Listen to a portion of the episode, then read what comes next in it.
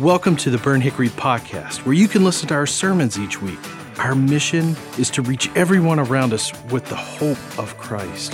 And our goal is that you'll find a place where you can learn, grow, live, and thrive in a faith family. Now let's get ready to dig into Scripture and see what God has for us today. Well, I hope you have had a great, great week of Thanksgiving this week, and either you have made a uh, long trip home or you got the house cleaned up because they destroyed it. Um, whichever it is, I love this weekend of the year because this weekend is one of those weekend that brings incredible unity in our whole community because it is official that this weekend we can all put up our Christmas decorations and not be judged. Amen. Uh, we can do that Now, I know some of you rolled right out of Halloween and went ahead and put yours up. And I know some of you have been listening to Christmas music all the way since November the 1st. But I've been watching the debates on social media, and there's some real shame being thrown all over the place about, well, you don't give thanks and you don't love Jesus and you don't love this. But hey, we can throw all that down this week because it is officially the Christmas season. Um, it is officially there. And with the Christmas season comes some incredible things. We can put up up the little pilgrim salt shakers and bring out the Mr. and Mrs. Clauses. We can put up the decorations. We can officially start wearing the ugly sweaters. We can plan the parties. We can do all of that. But I know your favorite part of Christmas is the anticipation that comes behind the sermon series, right? I know it. I can just feel it. You've been all week just wondering, what is he going to say? What is he going to talk about? In fact, probably 95% of you went back and listened to last year's Christmas series, just getting ready for this year's. Said no one, right? Said no one. But no, really, this year we are walking into our Christmas series this week, and I love it because we can slow down a little bit and we can begin pointing our minds and pointing our hearts to the birth of Jesus, to the birth of the Savior of the world. It's my favorite part of the season. Last year, we looked at Isaiah chapter 9, the whole season of Christmas, and we watched the names that were given to Jesus that he's the wonderful counselor, the mighty God, the everlasting Father, and the Prince of Peace. This year, we're going to do something a little different, and we're going to roll over and start looking at some of the characters in the story, of the incarnation story. Now, I'm going to say that word incarnation a lot, and that's just a big churchy word that means the birth of Jesus story. This year, we're going to look at the people that are involved. We're going to look at their lives and kind of focus on what they were thinking and what God was doing in them. And we're going to see what God did in their hearts. And we're going to pull some principles into our hearts of what is it that God wants to do during this season. Now, with any Christmas series, you begin to learn really quickly that there are some major players of Christmas, and then there's some minor players that don't get the press that they deserve. And you know the major players. You can't do Christmas without talking about Mary. You can't do Christmas without talking about the angels. And you certainly, although people try all the time, can't do Christmas without Jesus. It just doesn't work, all right? It, by definition, you can't do it. This morning, we're going to talk about one of the lesser players that I don't think gets the press that he deserves. In fact, the player that we're going to talk about this morning doesn't even make it onto the speaking part list in any Christmas play. You knew that if you were cast into the role of Joseph in the Christmas story, that all you had to do is stand there in your bathrobe and look cool, right? That is all you had to do. But this morning, I want to bring you into the mind of Joseph a little bit. Because Joseph really is one of the unsung heroes of the birth story. And I want to show you that this morning. If you got a copy of scripture, I want you to go with me to Matthew chapter 1. Matthew chapter 1, we're going to start in verse 18 this morning. If you're new to church, I just want to kind of say it and, and kind of put it out there for you that the book of Matthew and the book of Luke, their gospels are the foundations of where we read the account of the birth of Jesus. Luke kind of gives it to us through the lens of the long narrative of Mary. Matthew gives it to us through the lens and the lineage, at least, of Joseph. of Joseph. It tells us that Jesus was adopted into the line of David, into the family of Abraham. Now, most of us, we don't spend a lot of time when we start to read the Gospels in the first 17 verses of Matthew. Why? Because it's just a big old list of names, right? Most of us, when we start reading it, we kind of skip those names to move on to the good stuff of where we're going to start today. But I just want to encourage you to not do that. And here's why there's some incredible, incredible messages that we can pull from those first 17 verses. The first of which is that the Savior has come. The Savior has fulfilled a lot of prophecies to be here. The Savior is from the line and a real family that existed on this earth.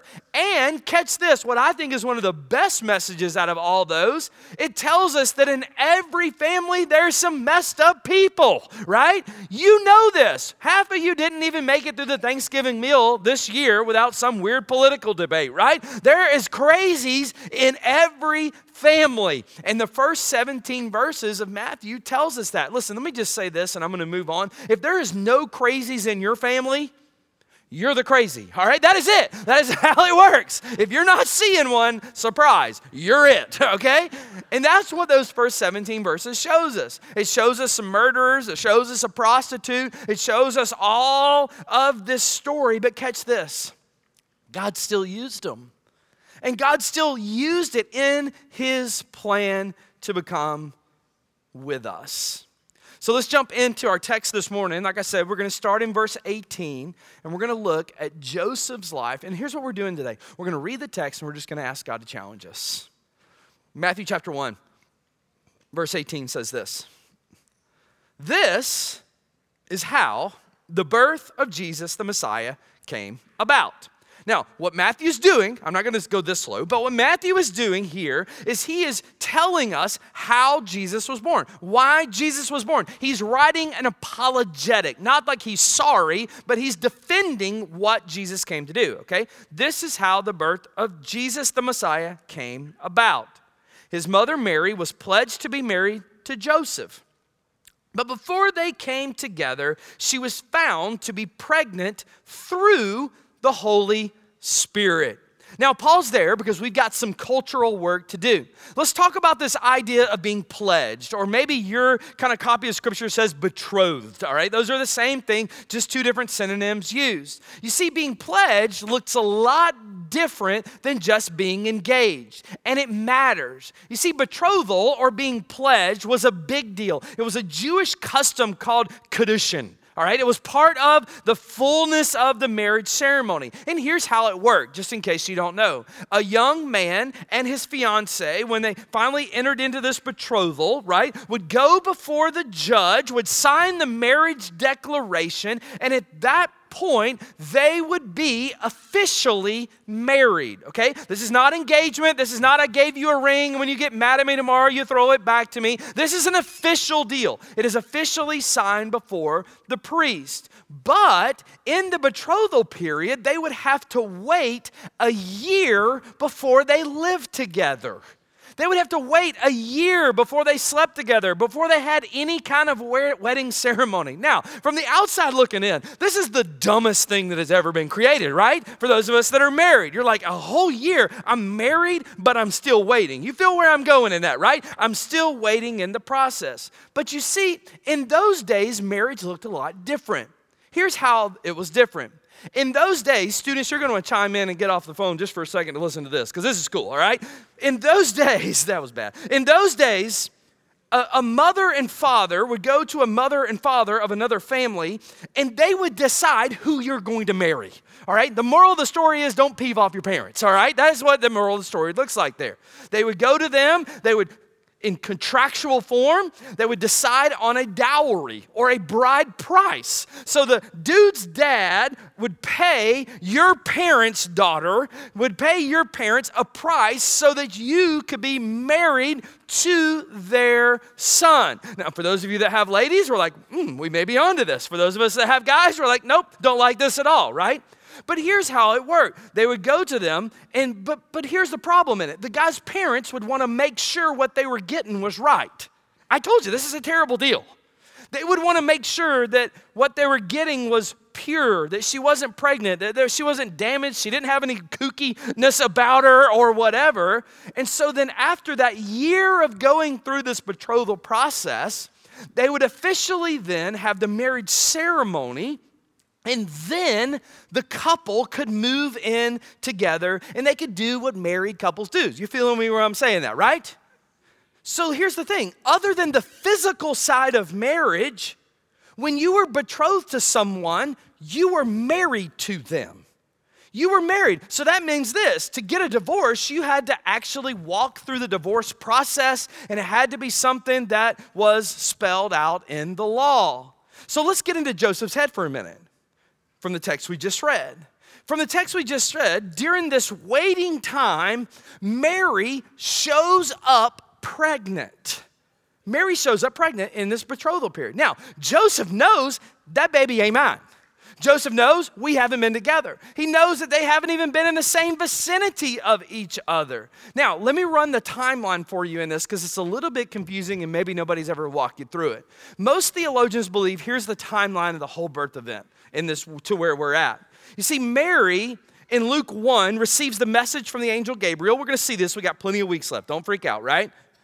She receives this message from an angel that she is highly favored, that she is going to conceive as a virgin, and that she is going to give birth through the Holy Spirit to the Messiah, Jesus. She receives that. Now, as soon as Mary receives that message, the Bible tells us that she immediately hightailed it out of town and went to her Aunt Elizabeth's house. Now, it doesn't say anything about her talking to her parents, doesn't say anything about her talking to anybody else. She immediately packs up her stuff. She's confused. She doesn't know what's going on. She goes to Elizabeth's house because Elizabeth is six months pregnant at this point with John the Baptist. If you've read, you'll know the story, right? She goes into hiding to kind of figure out life, figure out what this thing's all about, figure out what this message from, from Gabriel, the angel, means. And then after the three months, okay, this is what I want you to feel. After the three months, she then decides to come home and tell Joseph what's going on. All right? Now, this brings a whole lot of light to the story. She waits three months to tell Joseph that she's pregnant. Why did she wait three months? Well, in those days, you couldn't pop over to CVS and get the test right in your hand. You had to figure out, hey, is this thing for real, right? I want to know if this thing's for real. Also, three months is about the limit for most pregnancies where you start kind of recognizing, hmm, something's going on there, right? So she comes home, she tells Joseph that she's pregnant. So she's three months pregnant. So when Joseph hears this from Mary, you can imagine how painful it is. You can imagine how humiliating, how confusing this was for Joseph. Why? You've married this girl. You've pledged yourself to this girl. You're waiting. You're getting your house ready. You are burning with the passion of an engaged man. Amen? And now she comes home after a couple months and says, Hey, uh, Joe, we need to talk. right? We need to talk because, because I'm pregnant. I'm pregnant. Now, in Joseph's mind, rightfully so, this changes things, right? This changes things. But he's a godly man. Watch verse 19. Because Joseph, her husband, was faithful to the law and yet did not want to expose her to public disgrace, he had in mind to divorce her quietly. Now, at this point, understandingly so, Joe's done, right? He's a godly man, but he's done. The Bible says he's faithful to the law. He's a righteous man. He's describing that he loves the Lord. But the Jewish law was incredibly clear that marriage should be the only place that sexual relations should ever happen. And adultery was not to be tolerated. Now, listen to this. Let me kind of have a little side note here. All scripture, God speaks over and over and over again about the great clarity and the great concern dealing with the subject of sexual purity. He speaks about it over and over and over again, almost as much as he speaks about any other topic because he knows that is something that humans struggle with. And he speaks about the topic that virginity, listen to me, those of you that aren't married, virginity coming into marriage is a sacred thing. No matter what culture tells you, no matter what anybody else tells you, it is a sacred act to God not to be thrown out from cultural norms. He speaks to it right here. So, Joseph, when he hears this news from Mary, he's got some options, right? He's got some options. Let's talk about them. The first option is he could publicly humiliate Mary. He could throw her out because of his perceived Im- this immoral act. And according to Deuteronomy 22, this could possibly lead to her being stoned. You can read it later. Deuteronomy 22 is very clear that the adulterous person should be stoned. That tells you how serious God is about purity. That was the first option. The second option is he could just do what the Bible's kind of telling us he's thinking about doing. He could divorce her quietly, send her on her way quietly, because he really did love her, but he knew that that was the law. But he also knew that this would also bring her shame and it would bring this kid into poverty. He could divorce her quietly. The third option is that he could marry Mary. I love saying those together. He could marry Mary. And he could bring this child into his home as his own. Now, no Jewish guy would have done this in the time. It wasn't really on the radar, but he knew that it was an option. Those were his three options. Well, there, there was possibly a fourth. There was a number four, but it really didn't have to do with anything in this society because it was a godly society. The fourth option is he could have just aborted the child and not worried about it. But being a godly person, he realized that wasn't even on the radar for him. Look, the options didn't seem to be great at this point. It didn't seem to be great. But Joseph loves Mary. That's what the Bible says. And he's a godly guy. And he knows this is not really like this girl. He wants to have compassion. So let's, let's get into Joseph's mind again. Joseph is now in a dark place, right? Are you feeling this? Joseph is alone, he's isolated, he's ashamed. Joseph, we're, listen, we're reading this 2,000 years later. Joseph is living this in real time. Joseph has no idea what God is doing. No idea. In fact, write this principle down we're often blind to the fact that God is at work behind the scenes. We're often blind to that fact. And boy, does Joseph not show us that. Joseph just thinks that Mary's been unfaithful, that Mary has run around on him, that Mary has found somebody else. But we're blind in many ways, Joseph would say, to the fact that God is working behind the scenes. But listen, as, as people who profess our trust in God, listen, we've got to live a life that positions ourselves to hear from God. Let, let me ask you this about your last week of your life. How did it go in positioning yourself to hear from God this week? How did it go?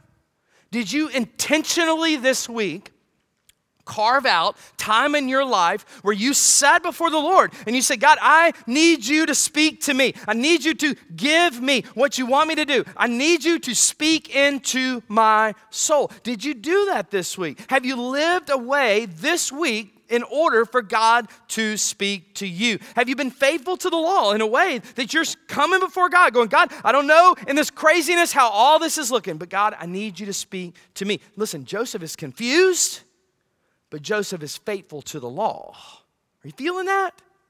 Keep going in the story. Watch what happened in verse 20. But after he considered this, what is he considering? Just he's considering just divorcing her quietly. But after he considered this, an angel of the Lord appeared to him in a dream and said, Joseph, son of David, do not be afraid to take Mary home as your wife, because what is conceived in her is from the Holy Spirit.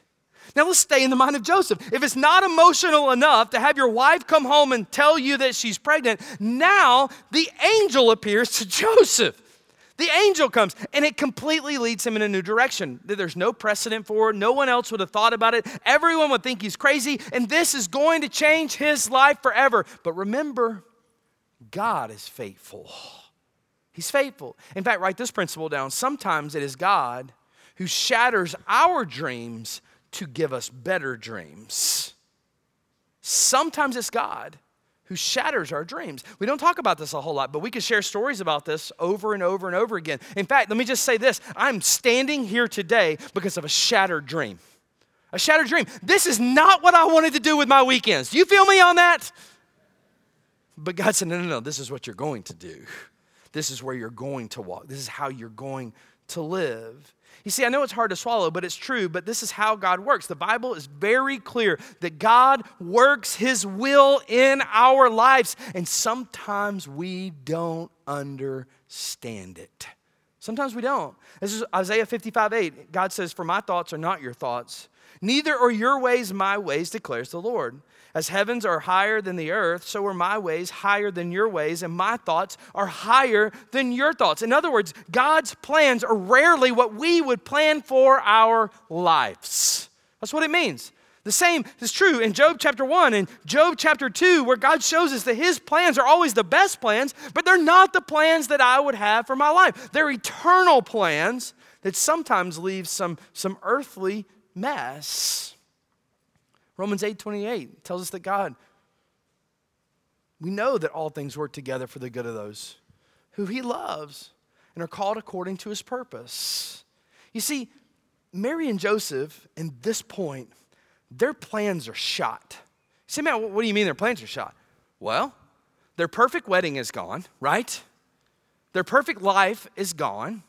Their perfect image is gone. The living the American or the, you know what I'm saying, the Israelite dream, right, is gone. All that is over. To which I've often thought this when reading this God, why did you do it this way? Why did you do it this way? I mean, both of their reputations are gone.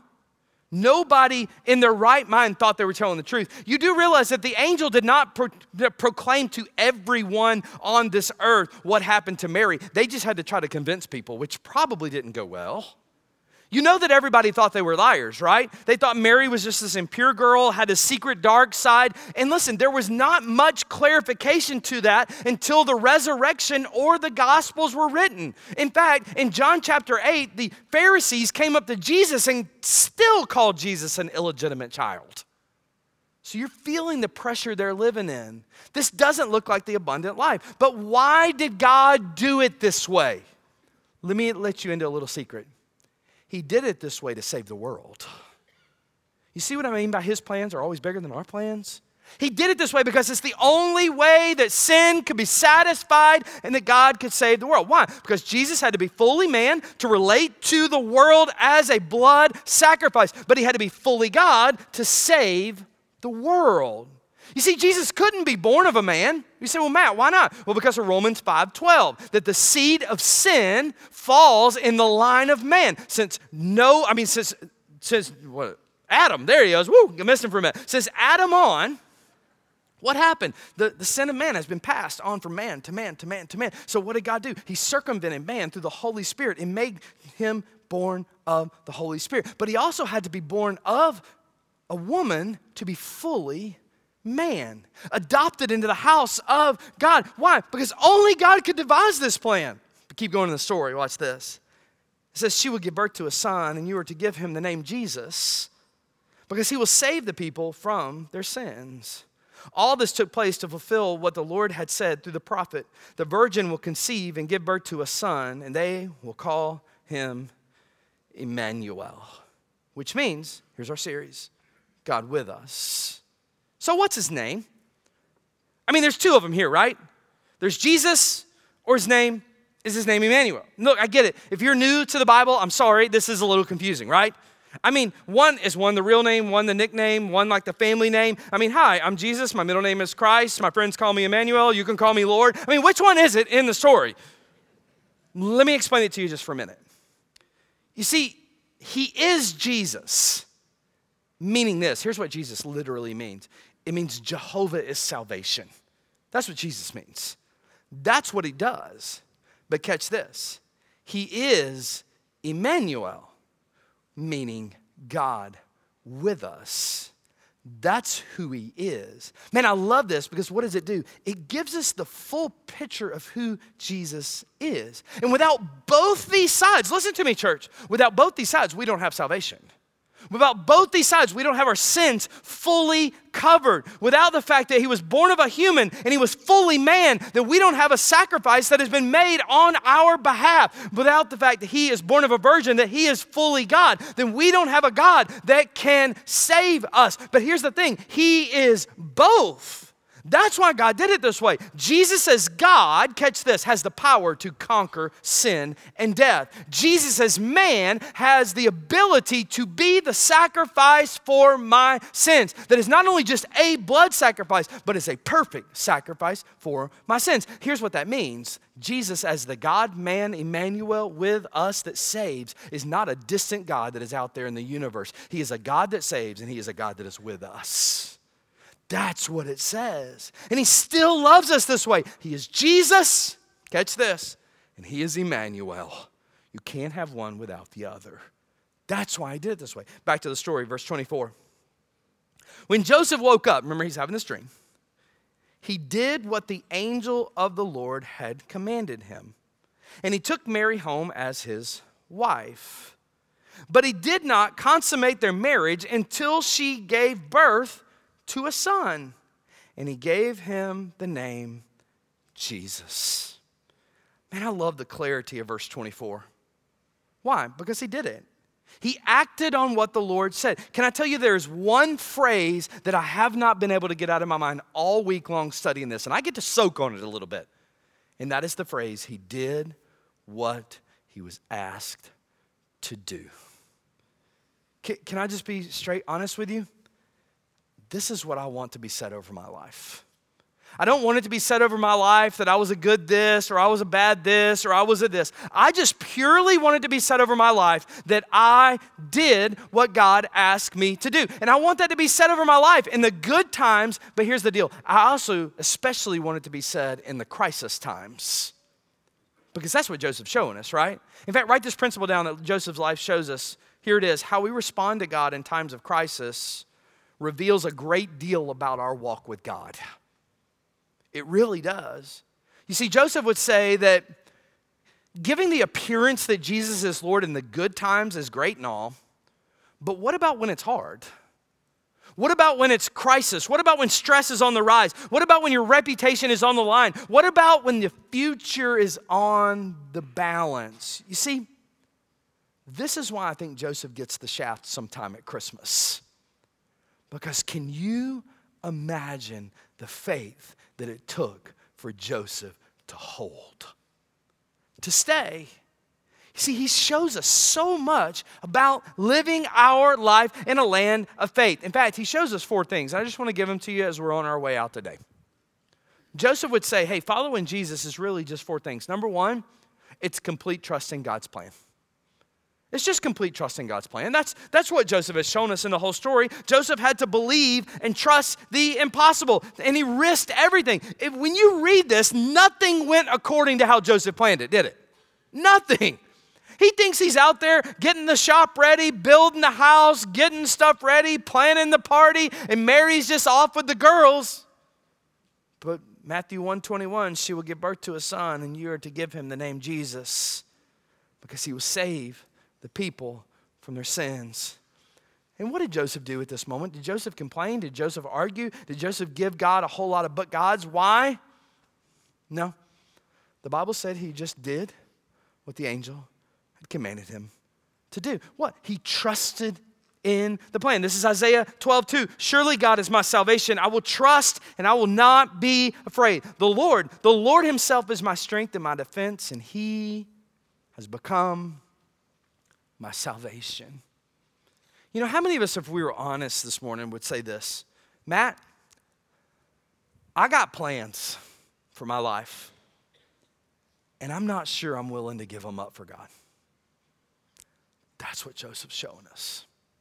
In fact, he would probably go another step forward because how many of us would actually say this Matt, if I was really honest, I think that my plans are better than God's plans.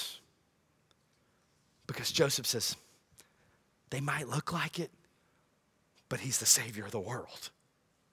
Number one, he just shows us to completely trust in God.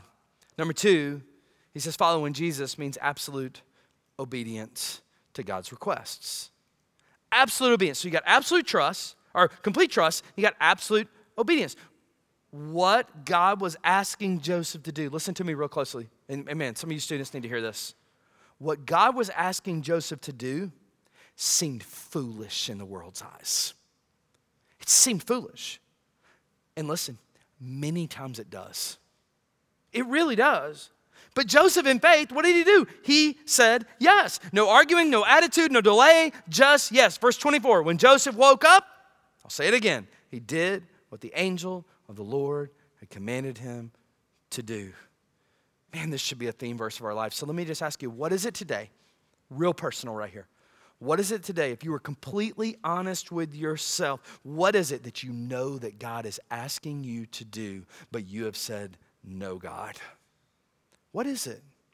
What is it you have not said yes to God in for maybe even years? You know what? For some of you today, God's calling you to Himself to save you to save you. And maybe even this week, you've been so squirmy, you have not been settled in your soul, and God is calling you to repent and to give you a moment to respond to His salvation call. Is that you today? Do you need to respond? Say, Yes, Jesus. Maybe you today, you have not said no, you have not said yes to baptism. Maybe you've just put your hand up and you've said, I don't know, God, maybe that's just something other people have done. What are people going to say about me? I'm afraid of being in front of people. I don't know, God. Man, just say yes. Maybe for you today, Jesus is asking you to give your first and your best, to actually begin tithing and watch how God blesses your life. Not only just replaces what you're giving, but bless your life. Maybe God today is asking you to give up a habit. Maybe God is asking you to jump into a group that you can do life with and walk with. Maybe God is asking you to speak into someone's life about Jesus. The point is is that if we're following Jesus, no matter what it looks like on the outside, when God asks, our role is just to say yes. Joseph would go, "Hey, it might be crazy, but it's worth it." Number 3, pretty self-explanatory he would say following Jesus means full self denial. Full self denial. Now, I know it's not popular to talk about, I get it. But when you follow Jesus, you're literally saying, Jesus, I'm putting myself second and I'm putting you first.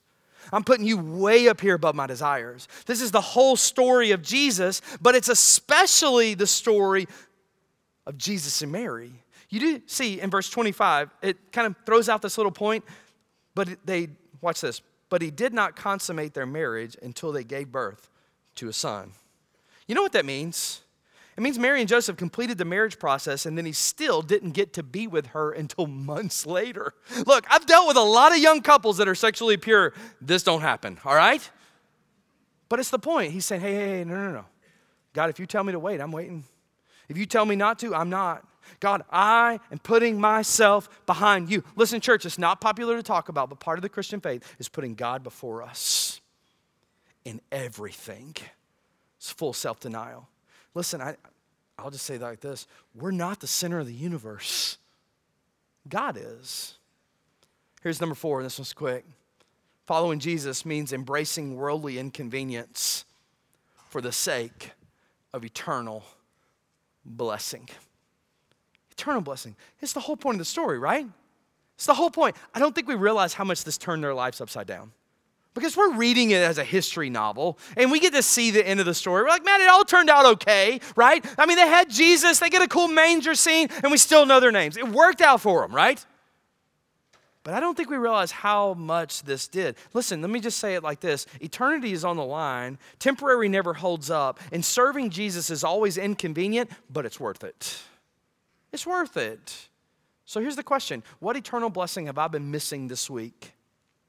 Because I've been chasing the temporal, I've been chasing the world. Now, we put all this together and we say this man, that was a lot. Joseph is a stud. Joseph needs more than a bathrobe, right? We need to give that boy a speaking part and something. But here's my question How did he do it? How did he go from just this lowly merchant, metal slash wood slash stonemason, to being able to say, Yes, God? It's pretty easy. It's in the story. Pretty easy. He saw God for who he was. He was it. It just told us right here in the story. Why? He simply knew God rightly.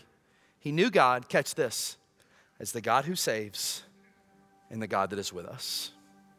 Here's my challenge today it's, it's super simple. Super simple. your will and your discipline is not going to give you the faith to move.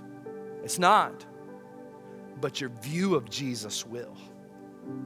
Really and truly, your life is a reflection of who you think Jesus is. This is the whole story of who Joseph is, right?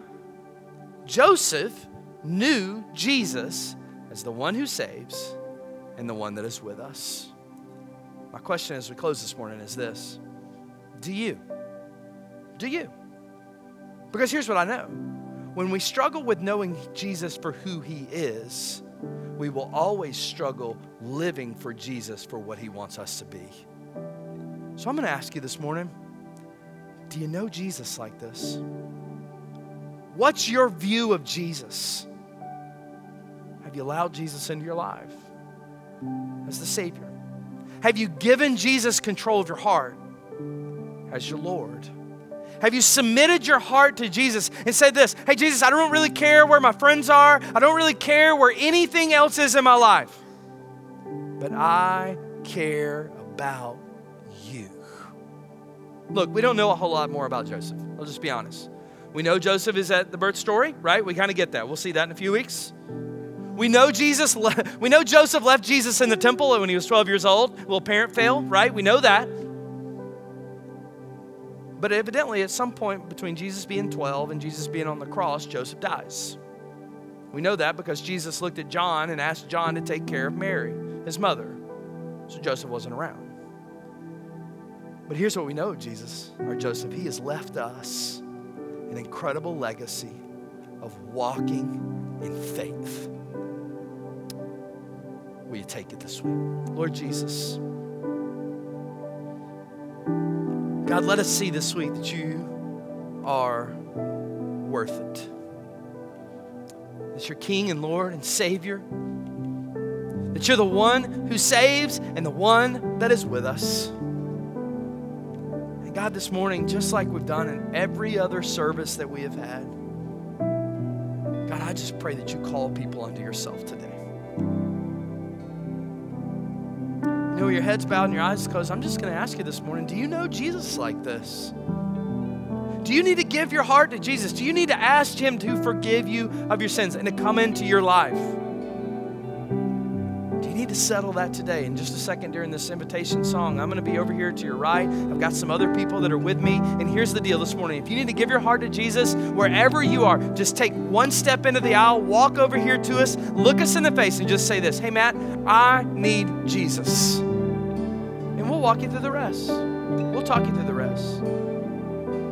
Maybe you do know Jesus today, but you haven't seen him as the one who saves and the one that is with you in a long time. Maybe today you just need to say, Yes, Jesus, I'm walking in your power. Do in me what you will. Lord, give us a couple of minutes today to let this just sear into our souls in this time of invitation. Thank you, Lord, for Joseph and his faithfulness to you. Thank you that he's shown us how to live out our faith. It's in your name we pray. Amen. Amen. Let's stand and sing together. Thanks for listening to this week's sermon. Were you inspired? Maybe you've got questions. Do you want to know more about Jesus? Then we'd love to hear from and connect with you. So take the next step with us by visiting burnthickory.com/next.